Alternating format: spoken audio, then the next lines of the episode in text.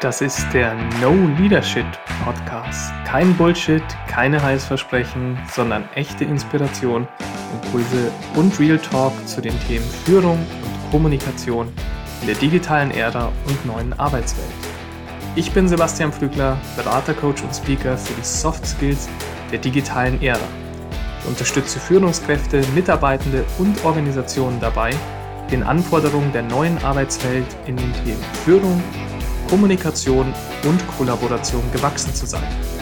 Was mich antreibt, ich brenne tagtäglich dafür, Menschen mit dem zu verbinden, was für sie relevant ist und ihrem Denken, Fühlen, Sprechen und Handeln eine positive Wirkung zu verleihen.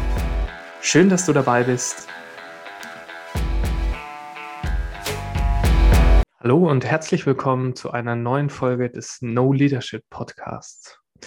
Heute mit einer wichtigen Folge, weil sie ein Thema aus meiner Sicht aufgreift, das häufig falsch verstanden wird, nämlich die Führungskraft als Coach. Wie stelle ich denn richtige Fragen? Und eines der wichtigsten Prinzipien, die ich auch in meinem Buch immer wieder beschreibe, ist, kommuniziere mit Sog statt mit Druck. Denn in einer Welt, in der du auf die Motivation und das Engagement deiner Mitarbeitenden angewiesen bist, hilft es eben nichts, durch mit Druck zu kommunizieren, denn Druck erzeugt immer Gegendruck, sondern du musst letztlich die Leute mit Sog begeistern, denn Sog erzeugt immer Bewegungskraft und Motivation. Warum wird es häufig mit der Führungskraft als Coach häufig auch verbunden, dieses Thema?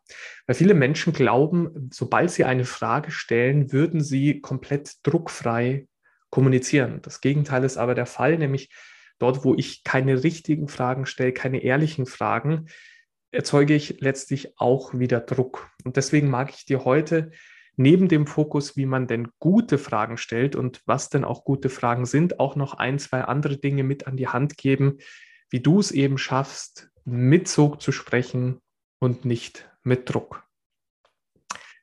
Das erste wichtige Learning ist, bitte klare Aussagen nicht in Fragen verstecken, sondern wenn du ein Statement machen willst, dann mach bitte ein Statement.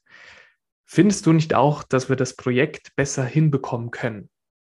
Was glaubst du, denkt denn das Senior Management über die Folie, die du da erstellt hast? Findest du deinen Dresscode angemessen?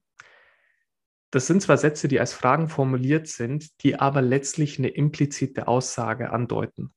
Denn die suggerieren ja schon, dass es bereits eine beste oder zumindest vorgegebene Antwort gibt, auf die jetzt der Mitarbeitende im besten Fall doch bitte selbst kommen soll.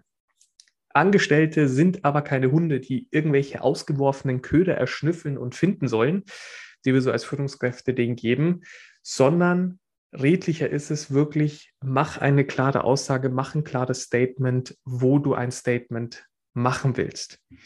Denn tatsächlich dieses Grundprinzip, jemanden durch clevere Fragen zu eigenen Lösungen zu animieren und, und dadurch ja eigentlich auch so das Empowerment und die Selbstwirksamkeit zu stärken, ist ja bei diesen Fragen gar nicht der Fall, sondern da ist es eigentlich so ein bisschen oberlehrerhaft. Ich weiß schon, was ich hören will, nur anstatt es jetzt selbst zu sagen, sag du es doch bitte. Und das Problem ist, mit solchen Scheinfragen verlieren wir häufig an Glaubwürdigkeit und auch an äh, kommunikativer Zugkraft. Denn der Empfänger der Botschaft kann die Botschaft letztlich auf zwei Arten interpretieren. Nämlich erstens, das Gegenüber traut sich nicht, mir die Aussage direkt so ins Gesicht zu sagen. Oder das Gegenüber versucht mich hier mal gut zu manipulieren. Und beides führt immer zu Reaktanz und Widerstand und beides zerstört das Beziehungsverhältnis. Der zweite Punkt, wie du mit Sog statt mit Druck kommunizieren kannst, ist, stelle zweiseitige Fragen. Gute Fragen sind zweiseitig. Das bedeutet, sie beleuchten beide Seiten einer Medaille. Was spricht für, was gegen das Projekt? Welche Vor- oder aber auch Nachteile entstehen denn durch das neue Kundensegment? Was war denn am neuen Launch erfolgreich und was hätten wir besser machen können? Ihr seht, bei diesen Fragen werden immer beide Seiten beleuchtet. Vor- und Nachteile, Pro- und Gegenargumente, Stärken und Schwächen, Licht und Schatten, Chancen und Risiken, Neuerungen und Bewährtes und so weiter und so weiter. Natürlich gibt es auch Gespräche, wo du geschlossene Fragen stellen kannst und auch solltest, also wo du quasi Fragen stellst, die nur mit Ja und Nein beantwortet können oder eben auch Fragen, die nur auf die Nachteile fokussieren. Natürlich gibt es Gespräche, die so sinnvoll sind und auch geschlossene Fragen machen Sinn, dort gestellt zu werden, wo eben nur die Nachteile auch gerade von Interesse sind. Häufig stellen wir aber schon einseitige Fragen noch ganz am Anfang eines Gesprächs, weil wir im Endeffekt eigentlich Komplexität nicht ernst nehmen. Denn in einer komplexen Welt, seien wir ehrlich, ist doch derjenige, der am nächsten am Problem dran ist, häufig auch der Experte. Also können wir doch auch einfach den entscheiden lassen, mit was er denn jetzt starten will, Nachteile oder Vorteile, oder eben, dass er vielleicht auch sagt, du, da ist jetzt auch nur der Nachteil wichtig, lass uns mal darüber sprechen. Aber sozusagen, ich mit meiner Frage sollte nicht den Resonanz schon, Resonanzraum im Vorhinein schon einengen, gerade auch am Anfang eines Gesprächs, sondern letztlich drauf schauen, beides mal in den Ring zu werfen und dann zu gucken, was macht mein Gegenüber. Denn letztlich die Qualität der Fragen bestimmt die Qualität des Denkprozesses und damit auch die Qualität der Antworten. Deswegen schau immer, gerade wenn du am Anfang eines Gesprächs bist und viele Informationen finden willst und auch nicht den Eindruck erwecken willst, jemanden jetzt in eine Richtung drängen zu wollen, frag bitte immer zweiseitig. Der dritte Punkt. Mitarbeitende können denken, aber nicht tun, was sie wollen. Die Gedanken sind frei, das wusste schon August Heinrich Hoffmann von Fallersleben im Jahre 1842. Und letztlich können wir ja auch heute zum Glück über Produkte, Prozesse, Projekte, Ideen oder auch Initiativen denken, was wir wollen. Wir dürfen letztlich auch über unsere Führungskräfte und über unsere Kollegen denken, was wir wollen. Viel wichtiger ist aber eigentlich die Frage, was tun denn meine Mitarbeitenden? Also was wirklich zählt, sind ja eigentlich die Aktionen. Das heißt also, die Angestellten dürfen durchaus einen Produktlaunch unsinnig finden. Solange sie aber alles zu seinem Gelingen beitragen, darf ich denen auch die Freiheit geben, die Bewertung so zu haben, wie sie sie haben wollen und gleichzeitig ich aber auf einer Aktionsebene eben das einfordere, was jetzt gerade für die Wertschöpfung wichtig ist. Das heißt also immer dort, wo wir sozusagen den Mitarbeitenden oder auch dem Gegenüber Gedanken ins Hirn pressen wollen, wie er denn über eine Sache nachzudenken hat, verlieren wir wieder an Glaubwürdigkeit und erzeugen unnötig letztlich Druck. Das Absurdeste, was ich in dem Zusammenhang mal erleben durfte, war die Einführung von einem Vergütungssystem in einer Firma. Und jeder Angestellte wurde dann so zum Gespräch mit der Führungskraft gebeten, wo er dann ähm, sagen sollte, wie er denn jetzt dieses neue Vergütungssystem einschätzt. Wobei aber die Marschrichtung eigentlich schon klar war, so, es sollte jetzt gebührend gefeiert werden. Und solche Pseudo-Meetings zerstören letztlich den letzten Funken Vertrauen in ein System. Denn was sollen denn Mitarbeiter in so einem Gespräch sagen? Und was wird es denn überhaupt auch bringen, Negatives zu äußern, wenn die Entscheidung ja eh schon gefallen ist? Das heißt also, ein echterer Dialog hätte sich darum drehen müssen, welche Konsequenzen der oder die Mitarbeitende denn jetzt nun auch zieht. Welches Engagement ist er oder sie weiterhin bereit aufzubringen? Also Unternehmen und Führende müssen aufhören, ihren Mitarbeitenden Gedanken ins Hirn pressen zu wollen. Die Gedanken sind frei, die Umsetzungsbereitschaft dagegen nicht. Und natürlich, der Eindruck sollte jetzt nicht entstehen, so die Kritik darf nicht geäußert werden, ganz im Gegenteil. Also es ist wahnsinnig wichtig, Bedenken von Mitarbeitenden sind wertvolle Ressourcen zur Optimierung auch von Initiativen und auch dem eigenen Verhalten.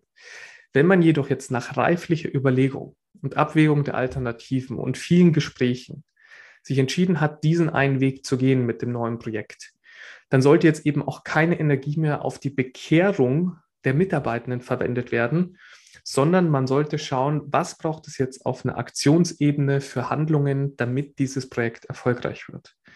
Das heißt also, die Devise in einer digitalen Ära ist Commitment bei maximaler gedanklicher Freiheit. Das heißt also zu gucken, sie dürfen denken, was sie wollen, meine Mitarbeitenden, aber eben nicht tun, was sie wollen. Ein weiterer wichtiger Punkt, entscheidend ist, was beeinflusst werden kann. In der Führungskommunikation fokussieren wir uns sehr häufig auf Ergebnisse, Ziele und KPIs. Also das, was rausgekommen ist. Im Gespräch mit Mitarbeitenden sollten wir uns aber häufiger auch darauf fokussieren, was wirklich im Einfluss der Mitarbeitenden selbst war, nämlich ihre Bemühungen, die sie auf den Weg, wo sie das Ziel erreichen wollten, auch wirklich gegangen sind. Welche Entscheidungen haben die Mitarbeitenden denn wann und wie getroffen? Welche Hürden mussten überwunden werden? Wie ist er oder sie mit Schwierigkeiten umgegangen? Denn das, was ja Mitarbeitende wirklich beeinflussen können, sind ihre Taten, Entscheidungen und auch Anstrengungen. Und deswegen sollte ein guter Führungsdialog auch vor allem diese Dinge besprechen und auch honorieren. Denn in einer komplexen Welt können gute Ergebnisse mit wenig Einsatz und schlechte Ergebnisse ja auch mit viel Einsatz verbunden sein.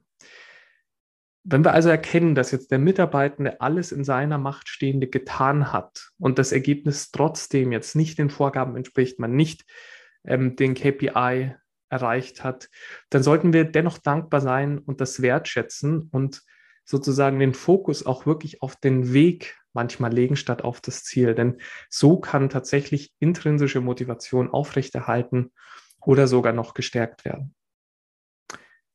Das waren vier Felder, die du dir anschauen kannst bei dir selbst. Ich bin ja immer Freund von Erstdiagnose, dann Intervention. Also erst zu gucken, wo bin ich denn da vielleicht noch nicht ganz gut aufgestellt und dann zu gucken, was könnte denn jetzt der erste nächste Schritt sein, dass ich in diesem Feld besser werde, mehr mit Sog kommuniziere, denn mit Druck. Damit du es nochmal zusammengefasst hast, was sind die vier Felder, wo man sagen kann, das kann helfen, dass man nicht mit Druck kommuniziert, sondern mit Sog. Wenn du eine klare Aussage willst, machen willst, mach eine klare Aussage, verstecke sie nicht in einer Frage. Gute Fragen sind zweiseitig, gerade auch am Anfang eines Gesprächs. Mitarbeitende können denken, aber nicht tun, was sie wollen. Also hör auf, ihnen irgendwelche Gedanken oder Bewertungen in den Kopf pflanzen zu lassen. Schau, was sie auf einer Commitment- und Aktionsebene bereit sind, für den Erfolg zu tun. Und zu guter Letzt, entscheidend ist, was beeinflusst werden kann. Also fokussiere in Gesprächen viel auch auf die Bemühungen, die Ausdauer, die Entscheidungen, mehr auf den Weg, denn auf das Ziel.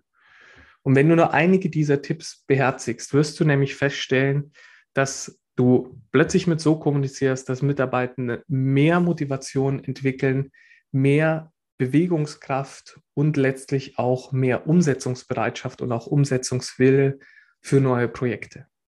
Dabei wünsche ich dir ganz, ganz viel Erfolg, viel Spaß und wenn du das, was du jetzt gerade gehört hast, nochmal vertiefen magst oder es auch nochmal schriftlich haben magst, findest du ganz viel in meinem Buch Mitarbeiter führen in der digitalen Ära, wie man digitale Effizienz und Menschlichkeit in Zeiten von Homeoffice und New Work miteinander verbindet. Vielen Dank für deine Zeit.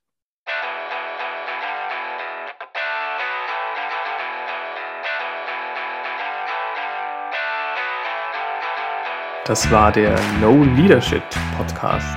Kein Bullshit, keine Heilsversprechen, sondern echte Inspiration, Impulse und Real Talk zu den Themen Führung und Kommunikation der digitalen Ära und neuen Arbeitswelt.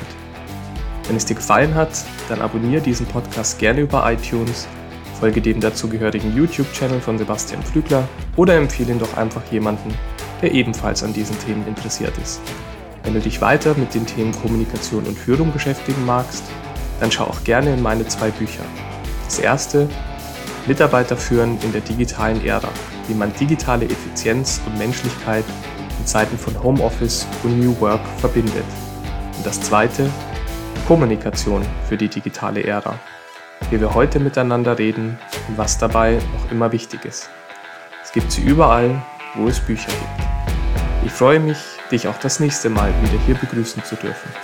Alles Liebe und bleib verbunden. Dein Sebastian Fiedler.